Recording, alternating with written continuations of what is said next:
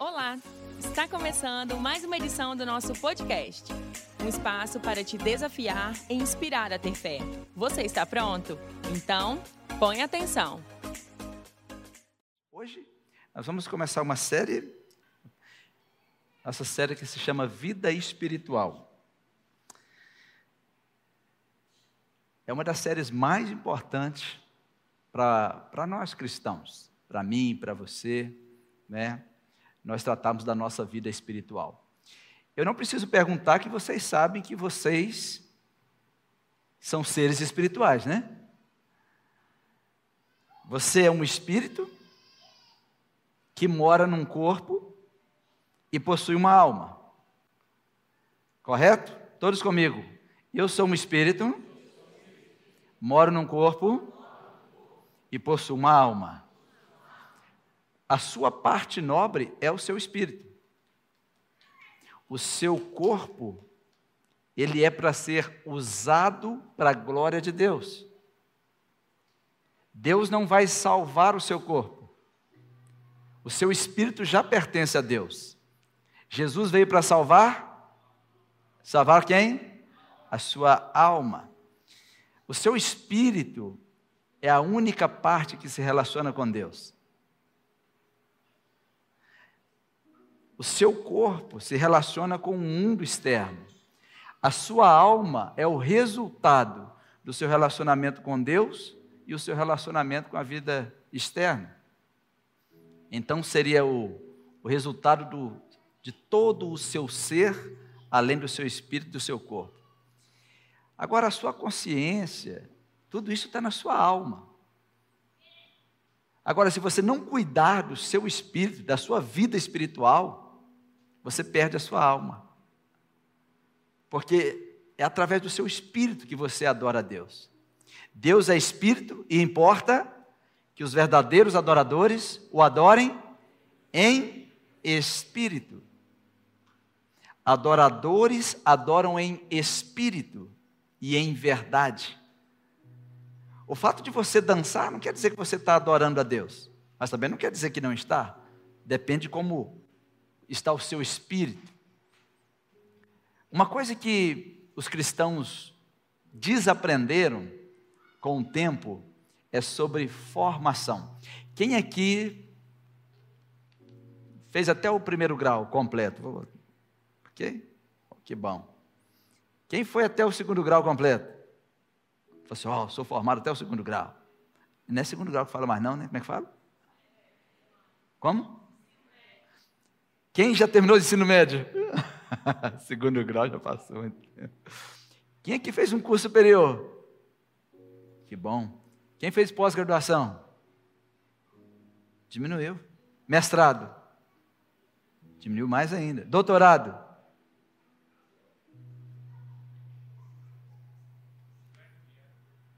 O que eu quero dizer para vocês é que a vida espiritual também precisa de formação.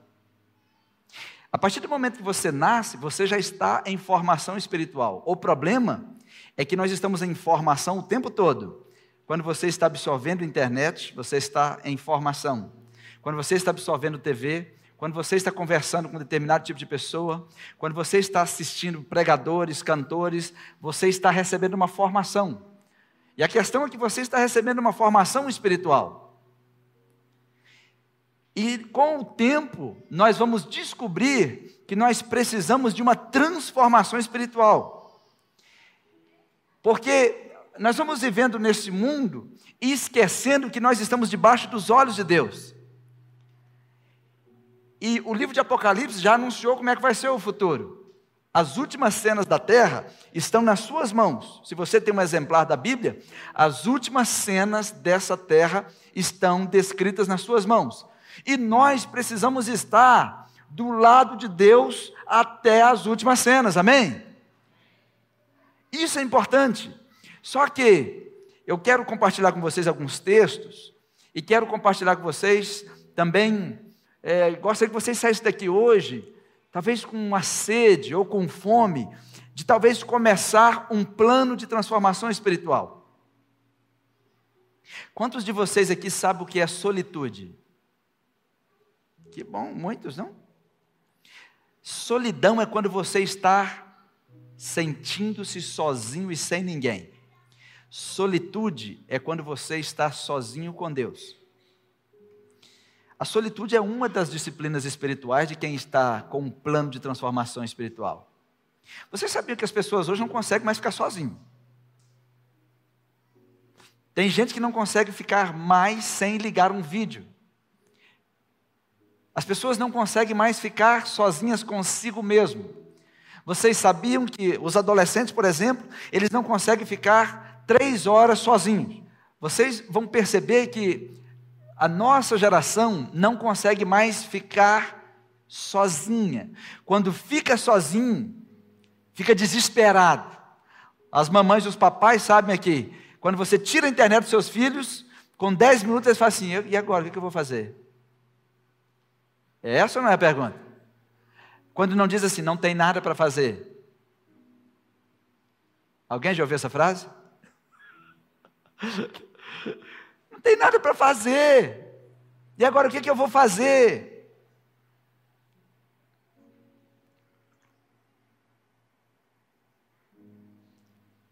Sabe qual é o problema? Se nós não dermos um jeito nisso agora, eles não vão ter solitude depois. Quantos de vocês aqui conseguem passar um dia inteiro sozinho? Sem música, sem vídeo, sem nada? Poucas pessoas. Quantos de vocês passariam uma noite no monte sozinho, ou um dia inteiro?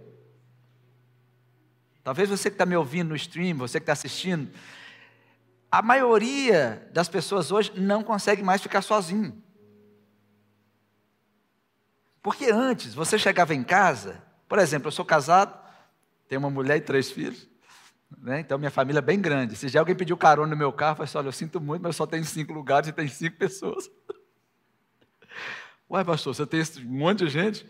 Ah, é minha família, né? Ah, antigamente, você chegava em casa, você que era casado sem filho, você chegava e só tinha uma pessoa para conversar com você. Oi, como é que tá? E geralmente nem dava atenção, né? Hoje você chega em casa e tem 100 pessoas esperando a sua resposta. Porque as pessoas te mandam uma mensagem no WhatsApp e quer que você responde quando? E fica assim, será que não está olhando? Você não respondeu ainda? Gente, mas tem dois minutos que eu mandei uma mensagem. Isso demonstra que nós estamos com sérios problemas. Muito grandes os nossos problemas. Nós precisamos voltar, a igreja precisa voltar, porque a igreja primitiva, a igreja do primeiro século, a igreja do quinto século, a igreja do décimo século, eles tinham diretores espirituais. Era obrigatório que os cristãos tivessem um plano de formação espiritual.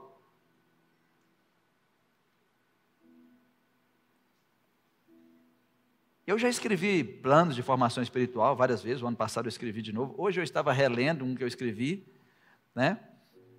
Escrevi um também para a universidade. É, e a gente descobre que a maioria dos cristãos, alguns nunca ouviram falar de um plano de formação espiritual. Quem nunca ouviu? Não precisa ter vergonha, não, a gente está levantando assim. É porque a maioria nunca ouviu mesmo. Alguns não vão assumir. Mas nós não fizemos isso. No livro de Hebreus, capítulo 4, no versículo 13, tem um texto que chama a nossa atenção. É que não há criatura alguma encoberta diante dele. Você tem que lembrar que quando você está tomando banho, Deus está te vendo. Você tem que lembrar que quando você está dirigindo, Deus está te vendo. Se você não descobriu o que é solitude, você vai correr o risco de estar sozinho com Deus à sua espera. Mas isso é sobre vida espiritual. É impossível um servo de Deus ter solidão. Como assim que você vive em solidão se o Espírito Santo habita em você? Como assim? É porque não conhece de solitude. Solitude é passar tempo somente com Deus. Eu fiz um retiro com os pastores e quando a gente faz o retiro, eu peço aos pastores, de preferência, não leve eletrônicos, não use computadores, não usem nada, só uma Bíblia e um caderno. Eu me lembro que um, um pastor chegou, pastor, pelo amor de Deus, o que, que nós vamos fazer aqui durante cinco dias? E eu olhei para ele, você é um pastor? Era, sim, pastor, mas tal isso. Não, vou te ensinar a ficar sozinho com a sua Bíblia. Mas passou tão rápido, que ele falou assim, pastor, passou tão rápido. Sim, é porque você desacostumou a passar tempo com a sua Bíblia. Desacostumou a passar tempo sozinho. Quantos de vocês têm um tameion em casa? Pastor, você está falando, eu já ensinei isso tantas vezes, nem vocês sabem que é um tameion, né? Levanta a mão quem tem um tameion. Eu vou fazendo essas perguntas para desafiar vocês mesmo. Quantos aqui tem uma sala de TV em casa? Levante a mão. Os que não levantar estão mentindo. é porque a gente fica. Pastor, por que eu tenho que levantar a mão? Eu falei, não, você tem que se manifestar, não é? O tameion é aquele versículo que Jesus fala assim: quando você quiser falar com o seu pai, entra no seu quarto. Aquela palavra ali é tameion, traduzido para quarto. Entra no seu tameion. E o seu pai que te vê em secreto, te recompensará publicamente. A questão é que eu sempre tive um tameion na minha casa, desde sempre. Quando eu casei, eu falei com a Ricela assim: ó, esse quarto aqui, esse quarto aqui é um tameion. E ela falou que não é um lugar onde eu leio a minha Bíblia, é um puff, uma Bíblia, um caderno e uma caneta. Esse é o meu lugar de sentar e eu leio um versículo e aqui eu vou ficar mastigando esse versículo até a hora que a hora que eu sentir que Deus está falando alguma coisa. Quando você está num plano de formação espiritual, você tem que lembrar: peraí, eu não estou encoberto diante de Deus, Deus está me vendo. Eu preciso saber ler a Bíblia. Quantos leram a Bíblia hoje? Diz amém. Os que não leram, diga perdão, Senhor. Um dia eu vou me arrepender de não ter aberto essa Bíblia. Quando você está lendo a Bíblia para se alimentar, é diferente de ler a Bíblia para ler a Bíblia. Existe a leitura profissional, existe a leitura acadêmica e existe a leitura de alimentação. Pastor, como é que eu vou ler a Bíblia de alimentação? Vou pegar um versículo aqui, né? Vou pegar um, vamos pegar esse versículo que nós estamos lendo aqui mesmo. Eu vou ler esse versículo aqui vou me alimentar com ele durante o dia todo. Não precisa mais do que isso. Vocês acham que isso é pouco? Vocês acham que isso é pouco, gente? Então, leia o versículo comigo. E não há criatura. Antes todas as coisas estão nuas e patentes aos olhos daquele com quem temos de tratar. Aí você leu esse versículo de manhã. Vamos agora mastigar esse versículo? Pastor, como é que faz? Escolhe uma palavra. Escolhe uma palavra rapidamente. Pastor, eu vou escolher. Você pode, ah, eu posso escolher uma pequena frase? Pode, não tem problema. Posso escolher, vou escolher aqui, né, não há criatura encoberta. E vou começar a conversar com Deus o dia todo sobre isso. O Senhor está me olhando, Senhor. O Senhor me viu ontem também, né? Quero pedir perdão ao Senhor que só me viu dia 15. Eu comi aquela comida que eu não deveria ter comido. Meu Deus, vocês estão lembrando aí que Deus viu vocês aquele dia? Pensa naquele dia, que ninguém devia ter visto vocês. Pensa naquele momento que você falou algo que não devia ter falado. Aí, depois que você passa um tempo com essa palavra, você vai fazer. Isso é, isso é transformação espiritual uma oração centrada. Por quê? Eu tenho certeza que vocês têm dificuldade para orar. De manhã, como é que ora? Senhor nosso Deus, nosso Pai. E depois você lembra de quê? Nada. O que é oração centrada? Quem escolheu uma palavra? Escolhe uma palavra rapidamente.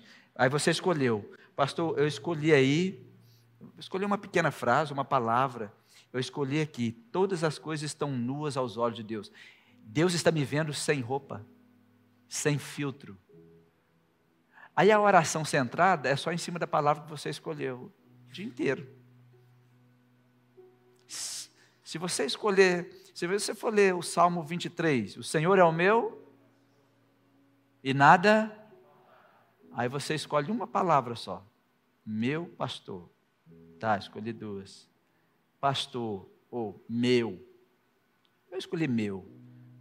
Gente, dá para você orar durante duas horas. O Senhor é o meu, meu tudo, meu Senhor, minha resposta, é a minha solução. O Senhor é o meu remédio. O Senhor é a saída que eu estou buscando.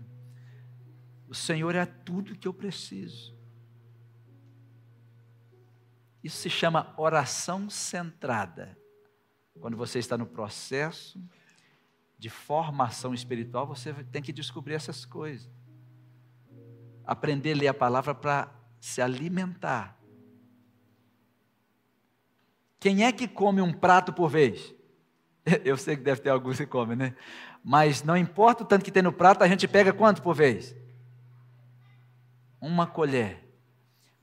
Deus nos dá a vida em doses. Deus não te, você não nasceu com 50 anos, você não nasceu com 15 anos, você nasceu com zero. Aí Deus te dá um ano, meses, dias, semanas. Olha como é o dia. Você tem muitos segundos durante o dia, mas Deus te dá em dose. Sabe o que Deus te dá em dose? Porque se Ele te der a vida de uma vez, você não aguenta. Como é que dá remédio para criança? Se eu der o vidro todo, vai fazer, vai fazer efeito de uma vez, né? Faz mesmo? Mata a criança, até a gente, né? O segredo está nas doses. E a leitura bíblica para a formação espiritual é do mesmo jeito. Você nunca vai comer um capítulo inteiro. Leia um versículo e come uma colherzinha só por dia. Come uma colher e faça uma oração centrada. E se lembre, fala assim, olha, nenhuma criatura pode se esconder dele. Todas as coisas estão sem roupas, estão patentes aos olhos dele, e todos vão ter que tratar diante dele. Então, já que eu vou ter que fazer isso, faço isso hoje. Mas para isso, para isso dar certo, você precisa de um plano de formação espiritual. A formação espiritual é para quem já recebeu transformação espiritual. Porque a transformação espiritual, ela começa em Cristo. Se você já começou em Cristo, você começar, fala assim, olha, eu vou começar o meu plano de formação espiritual em 2023. Vocês acham que eu não preciso de um plano de formação espiritual, gente? Você precisa saber o que, que você vai ler esse ano. Ah, eu vou ler a Bíblia toda. Ok mas eu vou tirar um momento para me alimentar da Bíblia também. Eu preciso orar, tirar um tempo para a solitude. Pastor, não consigo fazer isso todo dia, mas tira um dia na semana. Passar tempo com Deus, isso é muito importante. O nosso corpo só não entra em decomposição porque nós estamos comendo, bebendo e respirando. Mas se nós pararmos de comer, beber e respirar, a gente começa a entrar em decomposição. Para de tomar banho para você ver se não começa já a apodrecer. Começa ou não começa? A gente começa a apodrecer. E se parar de alimentar, parar de beber água e parar de respirar, aí entra em decomposição rapidamente. Agora imagine essa pessoa espiritual que é você, que não está se alimentando,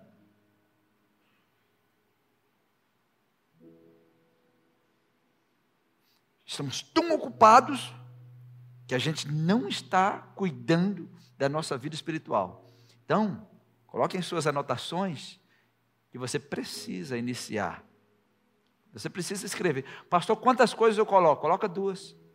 Quem nunca fez, coloca duas. Se você fizer duas, vencedor. Quais são as duas coisas?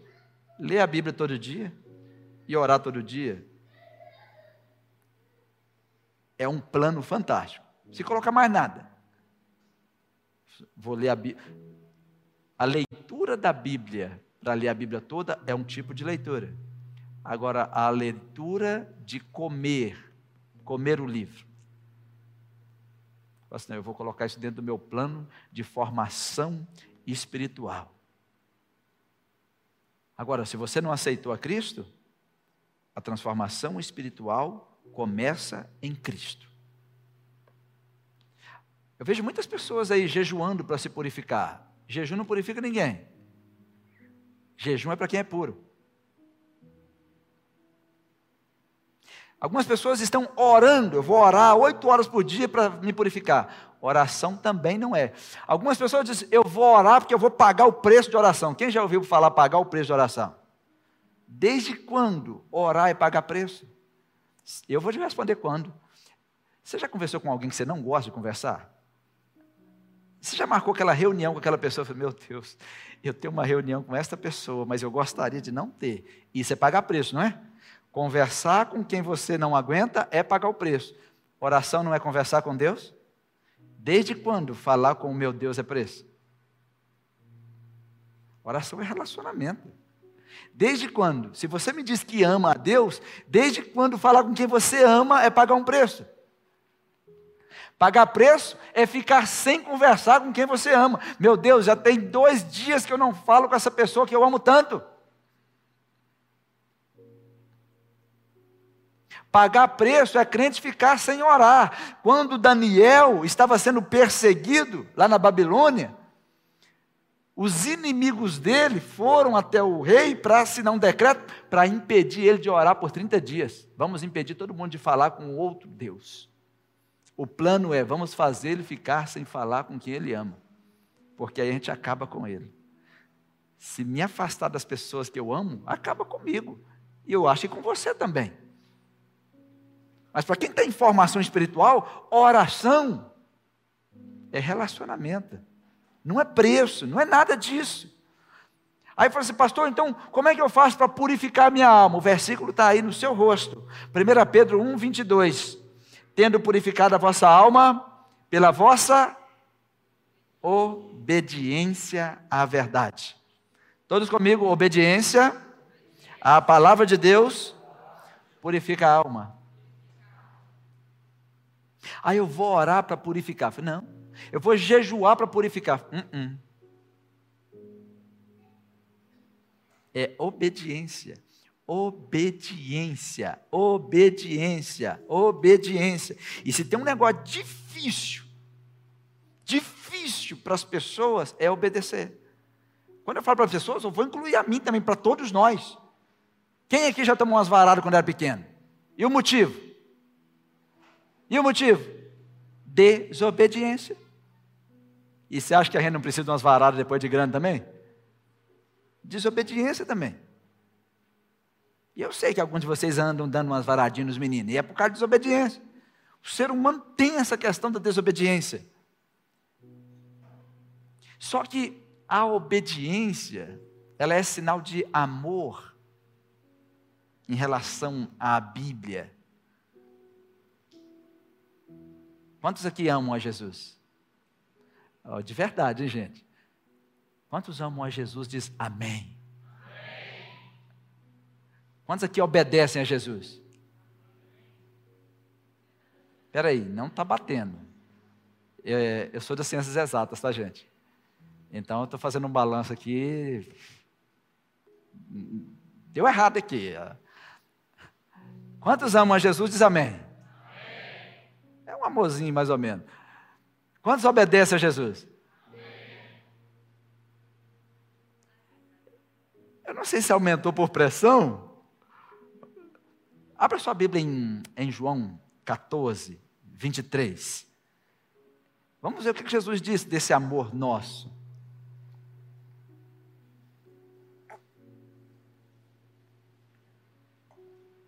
Jesus não, não se manifestou ao mundo como ele se manifestou aos discípulos. E em determinado momento, Jesus, em João 14, 23, ele disse assim: Se alguém me ama, se alguém me ama, guardará os meus mandamentos ou a minha palavra.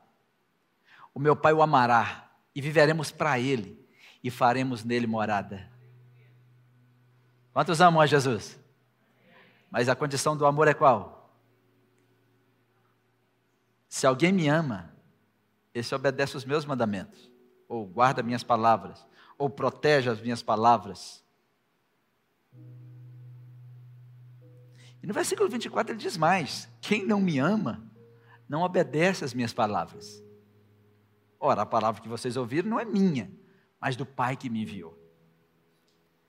Se você quer ter uma vida de pureza, uma vida pura, você precisa obedecer a palavra. É esse que é o, esse que é o chamado. Você não é puro porque você é virgem. Você pode ser virgem e não ser puro. Você pode ser virgem e estar atolado em pornografia. Isso é pureza? Você pode ser virgem e estar mentindo, fazendo muitas outras coisas.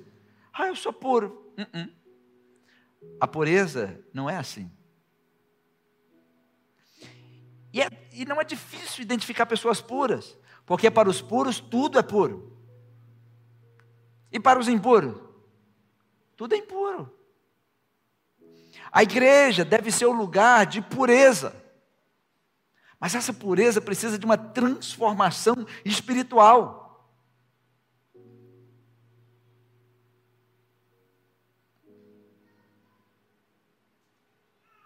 A purificação é sobre sair da superfície. E nós gostamos da superfície. Porque na superfície nós somos vistos. Mas a vida espiritual, de verdade, é sobre sair da superfície. É sobre mergulhar no que é mais profundo. Só que para isso você precisa ter duas coisas. Para você ter um relacionamento íntimo com Deus, você tem que ter duas coisas: intenção e atenção. O que eu disse? Intenção. Se você não tiver intenção, a gente sabe que não vai. Se você não tiver intenção e atenção, também não vai. As pessoas que estão em transformação espiritual, elas têm intenção, é intencional. Eu quero. Eu vou. Jesus não te puxa. É por isso que nós fazemos um convite. Quantos querem? Quantos aceitam Jesus? Quantos querem Jesus? Porque você tem que ter a intenção. Você teve a intenção de vir aqui hoje. Isso é intenção. Agora, você tem que ter a intenção e também colocar atenção no porquê que você veio aqui hoje. Abra sua Bíblia em Hebreus capítulo 4. Obrigado.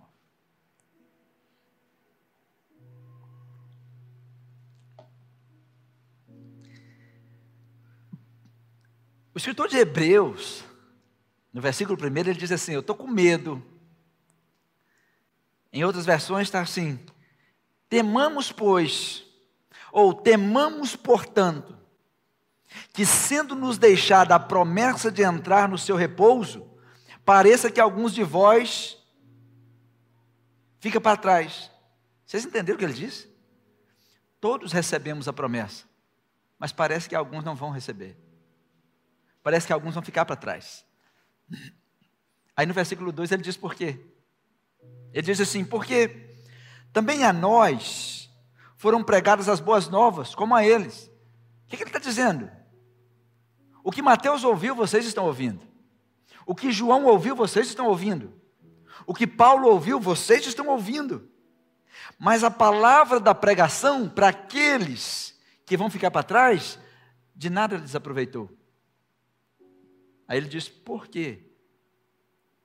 Porque não estava misturada com a fé quando eles estavam ouvindo.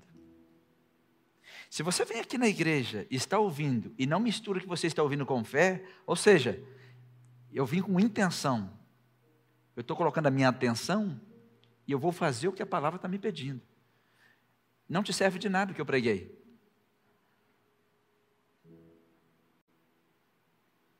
Se você não mistura a palavra com fé, não te serve de nada. Como assim, pastor? Com fé? Espera aí, eu posso ser purificado? Posso. Eu só tenho que obedecer à verdade. Quem é a verdade? Ele é a verdade. Eu tenho que obedecer a Jesus. Eu tenho que ter atitudes como a de Cristo. Dá para saber quais são as atitudes de Cristo? Vamos em Filipenses Filipenses capítulo 2. Veio uma menina nos visitar esses dias aqui, ela é de outra capital, de outra cidade também. E quem trouxe ela falou, depois ela falou assim: Meu Deus, eu nunca vi uma, uma igreja usar tanto a Bíblia. Aí a pessoa, mas na sua igreja não usa a Bíblia? Não, quase não. É, mas nós aqui, nós somos o povo da Bíblia. Aí ela falou comigo assim, voltou, voltou três vezes, né? Ela falou, pastor, eu mudei para cá e agora não quero mais ir embora. Você gostou da cidade? Afinal, eu gostei da igreja. Até conheci minha Bíblia. Eu falei, que bênção. Aí domingo ela veio aqui, me abraçou. Ela falou assim: Eu quero, falei com meu marido, não vamos embora, não, vamos ficar nessa cidade, eu quero ficar na igreja. Eu falei, que bom. Quando você está ouvindo a palavra, mistura com fé. Como assim mistura com fé? Você tem que estar atento com a intenção, porque a qualquer momento o, o Espírito de Deus te dá uma palavra que é para você. É como estar numa festa. O bolo não é todo para você, mas tem um docinho que é seu. Tem um pedaço que é seu. Assim, Deus me entregou o meu pedaço. Aí você vai embora daqui, como agora de noite, e você vai caminhar nessa palavra. E qual a palavra? Deus falou comigo. Isso. Mas não falou com você. Não, falou comigo. Deus fala individualmente, amém? Ele fala individualmente com cada pessoa. Vamos em Filipenses. A transformação espiritual ela é sobre ter atitudes de Cristo. Versículo 5: Seja a atitude de vocês a mesma de Cristo Jesus. Qual foi a atitude de Cristo Jesus? Versículo 6: Embora sendo Deus, não considerou que o ser igual a Deus era algo que devia apegar-se. Uau! Jesus era Deus. Jesus é Deus. E Jesus sempre será Deus. Olhem para mim. Mas ele não se preocupou em parecer Deus. Tem gente que não é nada e fica tentando parecer alguma coisa. Quem é, não precisa sofrer tentando ser. A tulipa sabe que é uma tulipa. O pardal é pardal. E a maioria dos seres humanos não sabe quem são. Se eu perguntasse para você agora, assim, a queima-roupa, quem é você? Como você responderia? Talvez você responderia assim: ah, eu sou a professora. Não, isso é o que você faz. Quem é você? Porque o problema de identidade é que enquanto você não sabe quem você é, você precisa atuar. Você precisa tentar ser outras pessoas. Você tem, você tem que se vestir para parecer alguém, você tem que ter algo para parecer alguém. Mas Jesus, sendo Deus, ele não chegou dizendo assim: Oi, eu sou Deus.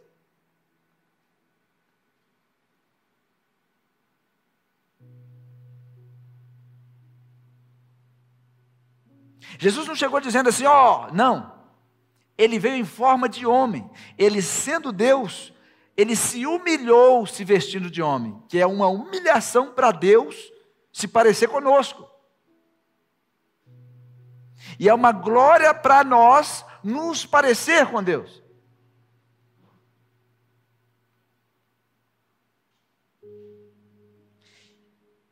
Ele não ele não considerou ser igual a Deus como algo que devia se apegar, porque ele sabia quem era. Lá na tentação, o diabo diz o quê? Se tu eres o filho de Deus, não era essa? Era o teste da identidade. Faz isso. Ele transforma essa pedra em pão.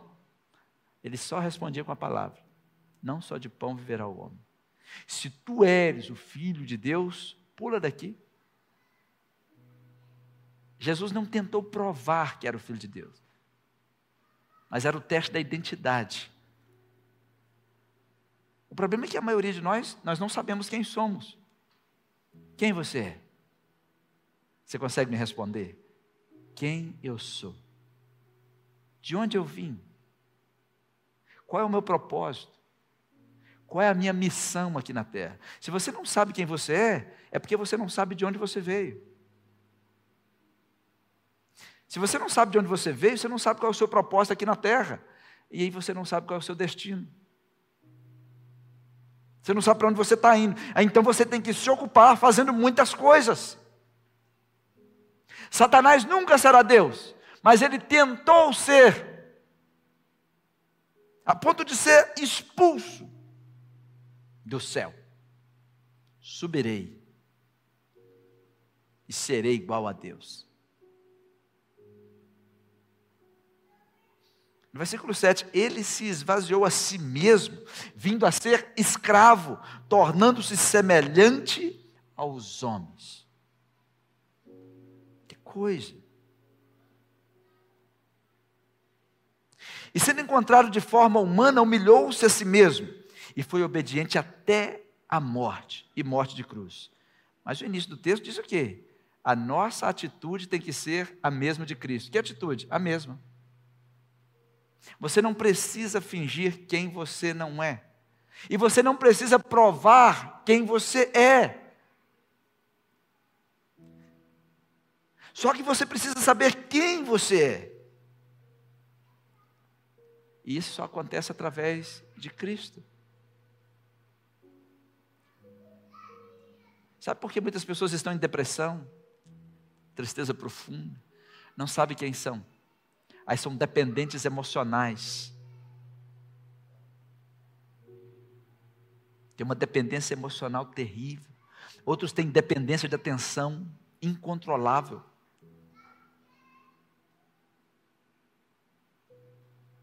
São dependentes. E essas pessoas têm tendência a se viciar com qualquer coisa facilmente. É problema de identidade. Eu quero compartilhar com vocês, terminando aqui, a transformação espiritual é que vai nos sustentar na prova. Eu passo por prova, eu sei que vocês passam por prova. Se você vier aqui, receber a oração e for embora e não tiver uma transformação espiritual, você não vai passar na prova sozinho. Você vai sempre precisar de alguém para um jirico para te arrastar dessa lama. Igual um toco agarrado na lama, vai estar lá sempre. Pastor, o que, que eu preciso? Transformação espiritual. Tem que ter um plano de transformação espiritual. Assim, esse ano eu vou escrever o meu plano, eu preciso investir na minha vida espiritual. Eu quero compartilhar um texto com vocês sobre José, um versículo. Em Gênesis 45, versículo 4, disse José aos seus irmãos: Peço-vos, chegai-vos a mim.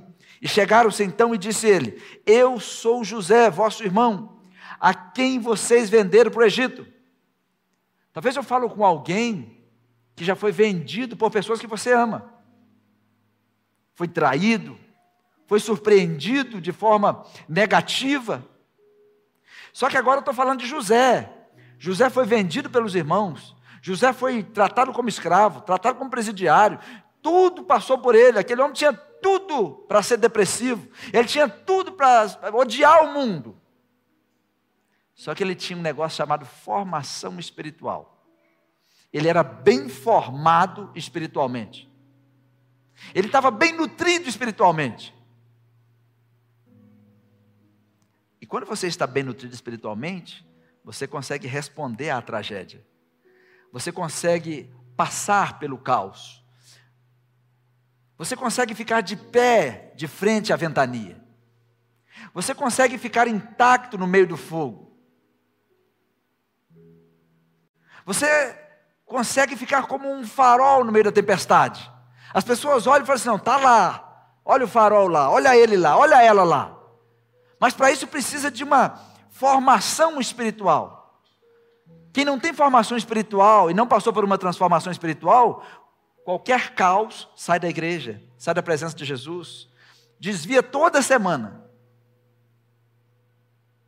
É como um carro um carro sem gasolina. Morra acima, ninguém aguenta empurrar, e morra abaixo, ninguém aguenta segurar. Quando está subindo na vida é um peso para todo mundo. E quando está descendo, carrega todo mundo junto para o buraco. É verdade. Um dia eu estava indo numa cidade pregar e tinha chovido muito. E tinha tanta lama que a Ricele freava do lado do, do carona. De tanto que ela ficava com medo. Ai, meu Deus, buraco. O carro ia lá no barranco e voltava no buraco. Falei, vamos escolher o barranco sempre. Aí teve uma hora que o carro parou em cima do morro, eu olhei muita lama, e tinha um caminhão parado, agarrado, e o carro foi descendo. Aí será o carro está descendo? Falei, tá, estou freando, freio de mão puxado, mas a lama está levando. Só parou na hora que encostou no caminhão lá embaixo. Mas só encostou também, um arranhãozinho de nada. E a Ricele foi freando até chegar.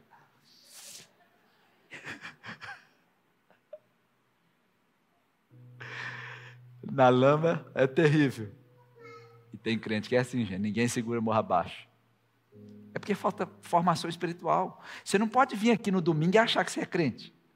Você não pode entrar na igreja e achar que você é crente. Então entra na sua garagem, você vai achar que você é um carro. E se você entrar no curral, você vai achar que você é um boi, né?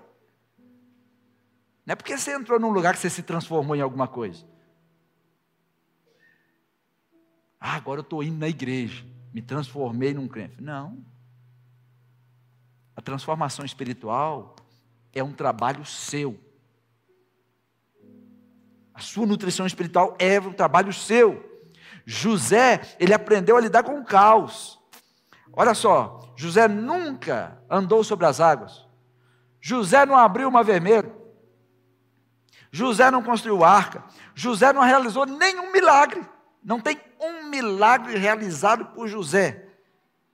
O destaque de José na Bíblia está na sua formação espiritual e no seu caráter diante de Deus.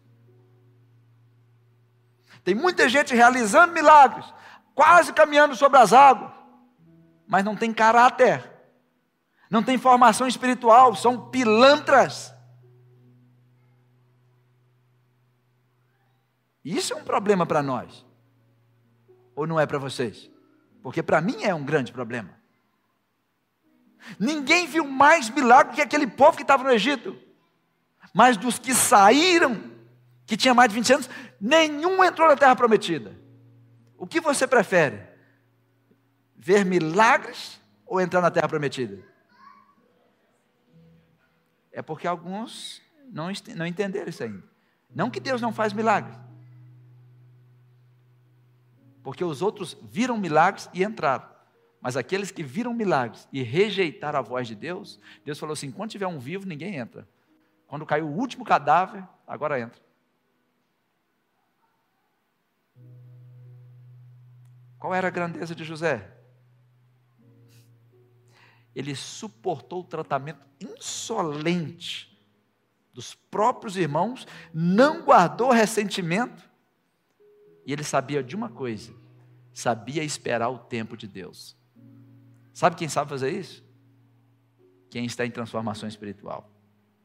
É fácil esperar o tempo de Deus, gente? É fácil esperar o tempo de Deus, gente? Ah, eu cheguei na igreja, tem três meses e Deus não falou nada. Já tem um ano e tal. É, parece até que você é o Deus, né? A gente tem que baixar a bola.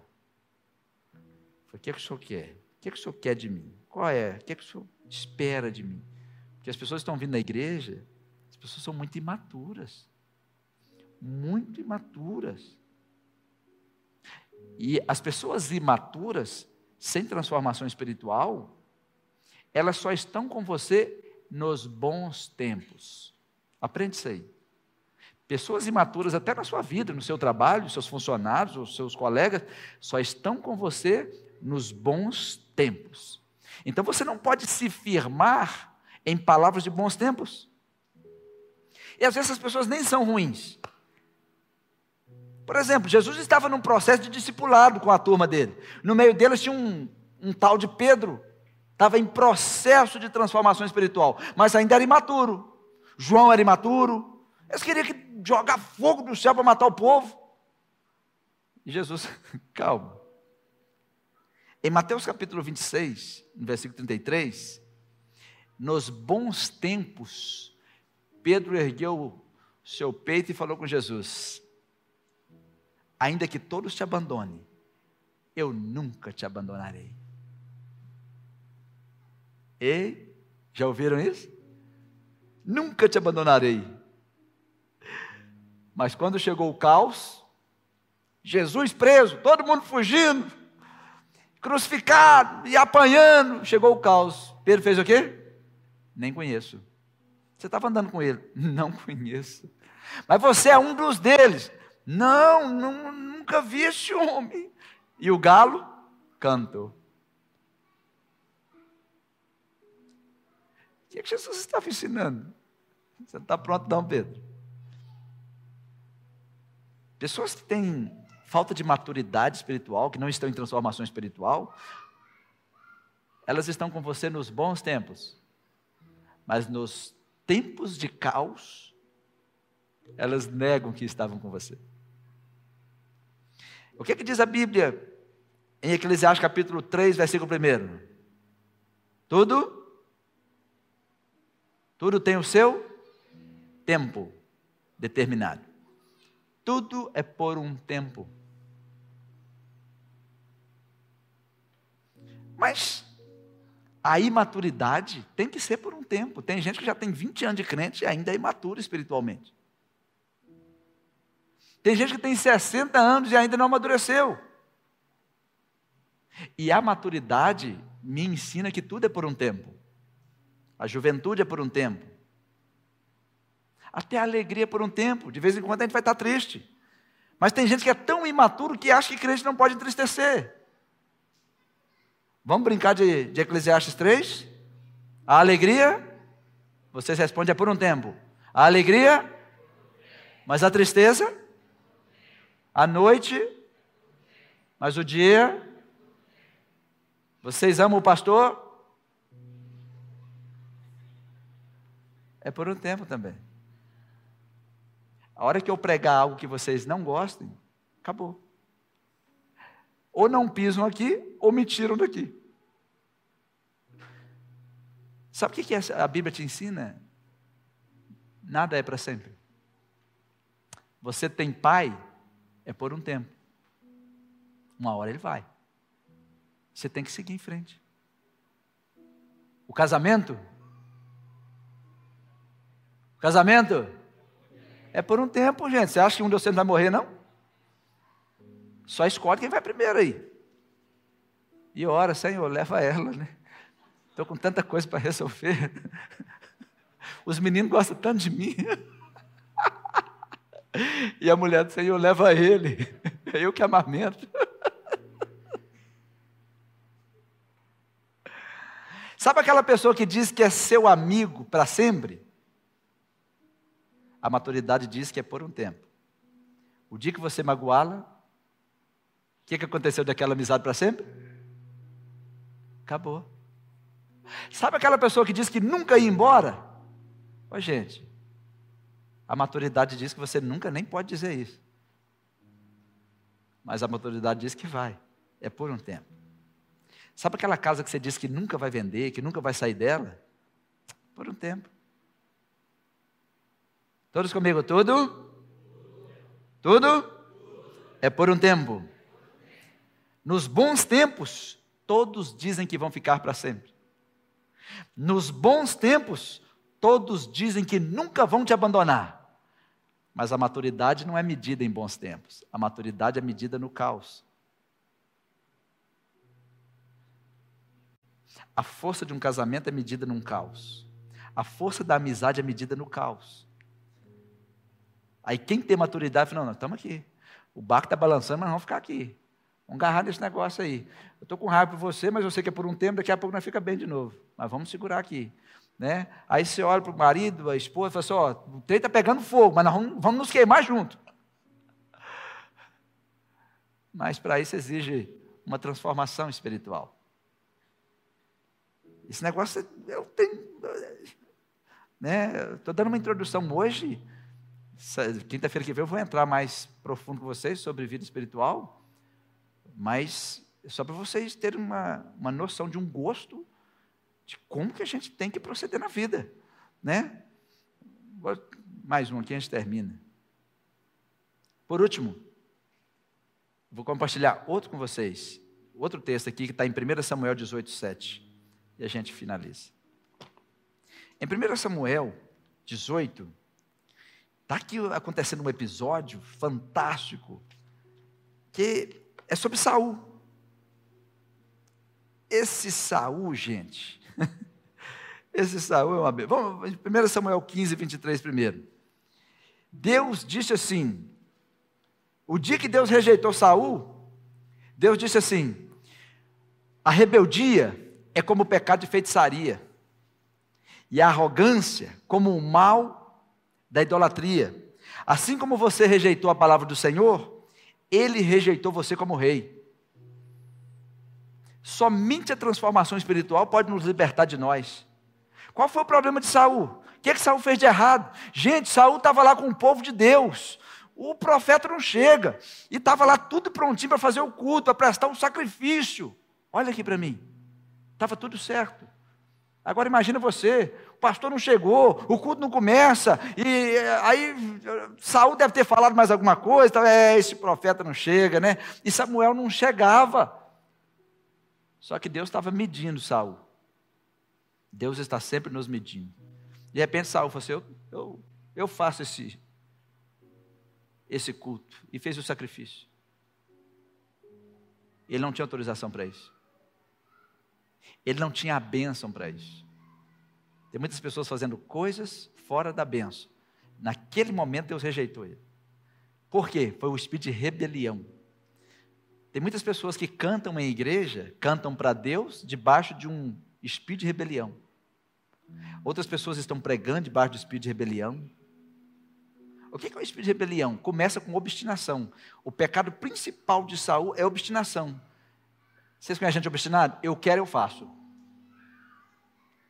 E quando você está no reino de Deus, não é o que eu faço. É o que, que o Senhor quer que eu faça. Que a sua vida não é mais sua. Mas o obstinado diz o quê? Eu quero, eu faço. E o mundo ensina a ser obstinado. Mas no reino de Deus não é assim. Não funciona assim. E a Bíblia diz que Deus olha para Saul e rejeita Saul. E essa descrição é fantástica para nós hoje. A rebelião é como o pecado de feitiçaria. Ah, eu não faço feitiçaria. Tá, mas você é rebelde? O juiz é o mesmo. Por que, que Deus compara rebelião com feitiçaria? Feitiçaria é quando o ser humano tem consciência ou acha que está dominando o poder. Assim, eu sou o poderoso. Isso é feitiçaria. Quando, quando você acha que você é o poderoso da igreja, isso é feitiçaria. E rebelião é um princípio satânico. Foi quando Lúcifer né, entrou no coração dele ser igual a Deus. Ou seja, eu tenho poder como Deus. Feitiçaria é o controle de poder. É por isso que os meninos ligam o videogame e o videogame oferece feitiçaria para eles o tempo todo. Busca poder, busca poder, busca poder, busca poder, busca poder, busca poder. É o controle de poder. Isso é feitiçaria, nada mais. Pastor, e o poder de Deus? Não é. O poder de Deus não é para te transformar em pessoa poderosa. O poder de Deus é para evidenciar um Deus poderoso agindo na sua vida. Amém? Aí Deus olha e diz: É, Sal, você acha que você é o poderoso. Isso é rebelião. A rebelião é a expressão de poder, de ter, querer ter poder igual a Deus. A pessoa quer agir no lugar de Deus. O indivíduo quer agir como se fosse Deus. Isso acontece na igreja. Isso aconteceu na igreja de Saul. Era um culto. E quando vocês detectarem isso, sai fora. Que Deus não está nisso. Agora, um dia eu fui pregar num lugar e cinco pregaram antes de mim. E eu fui pregar às duas horas da manhã. Era culto de noite toda mesmo. Estou lá sentado. Tomei uns 30 café. Estou lá sentado. Mas os meninos que pregaram de mim eram super poderosos mesmo. Quando eu peguei a palavra, eu falei assim, gente, eu não sei fazer nada que esse pessoal, os que me antecederam, fizeram né? Eu não sei ser super poderoso, sei fazer nada disso. Mas uma coisa eu sei, vou abrir a Bíblia e vou pregar para vocês. Duas horas da manhã, vocês estão aqui, então vocês querem ouvir, né? Preguei até quatro também. Depois que eu preguei, eles fecharam o lugar. Não sei porquê. Que ficaram chateados. Gente, nós temos que tomar cuidado com as coisas de Deus. Deus rejeitou Saul. Ele agora usava a coroa, sentava num trono, mas era um rei rejeitado. Aí, como ele era rejeitado, lá em 1 Samuel 18, 7, ele, não tinha, ele, ele, ele rejeitou a palavra de Deus. Então Deus o rejeitou. Quando você rejeita Deus, Deus vai fazer o que com você? Está lá em Romanos capítulo 1, versículo 28 em diante também, está a mesma coisa.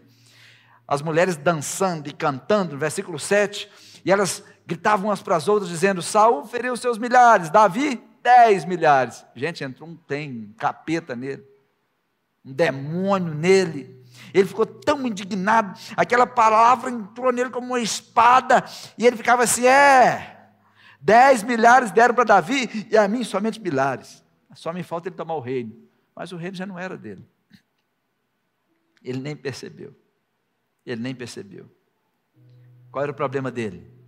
Ele estava fazendo comparações. As mulheres comparavam, e pessoas imaturas ficam se comparando. Pessoas imaturas comparam a roupa. Compara isso, compara aquilo, compara isso, compara aquilo outro. Compara para baixo e compara para cima. Fulano tem melhor do que você, fulano é melhor, e compara para baixo. Fulano tem melhor do que eu, fulano é isso e isso. Qual é o problema com a comparação? É que traz veneno. Toda comparação traz veneno e contamina. Porque se você compara alguém com você ou com outro, você está, sem sombra de dúvida, diminuindo um dos dois. Diminuindo um em detrimento do outro. E isso não, não tem porquê. Quando alguém diz, ah, pastor, comparando essa igreja. Não, não. Ah, ah, um dia um pastor falou assim: ah, minha igreja é pequenininha. Eu falei, não existe igreja pequena. Igreja é igreja, a igreja é uma só. Pequeno, igreja, a igreja é pequena, então o inferno é grande. Igreja é igreja. Se tiver cinco pessoas, uma igreja. A igreja é medida não pelo tamanho de, de templo, nem pela quantidade de pessoas. A igreja é medida pelo tamanho de Deus, pela presença de Jesus Cristo. Né? Não se mede o tamanho da igreja assim. Então, eu quero parar aqui com vocês e dizer para vocês que era uma introdução sobre a nossa série sobre vida espiritual. Saia aqui hoje com um propósito: de iniciar o seu plano de vida espiritual.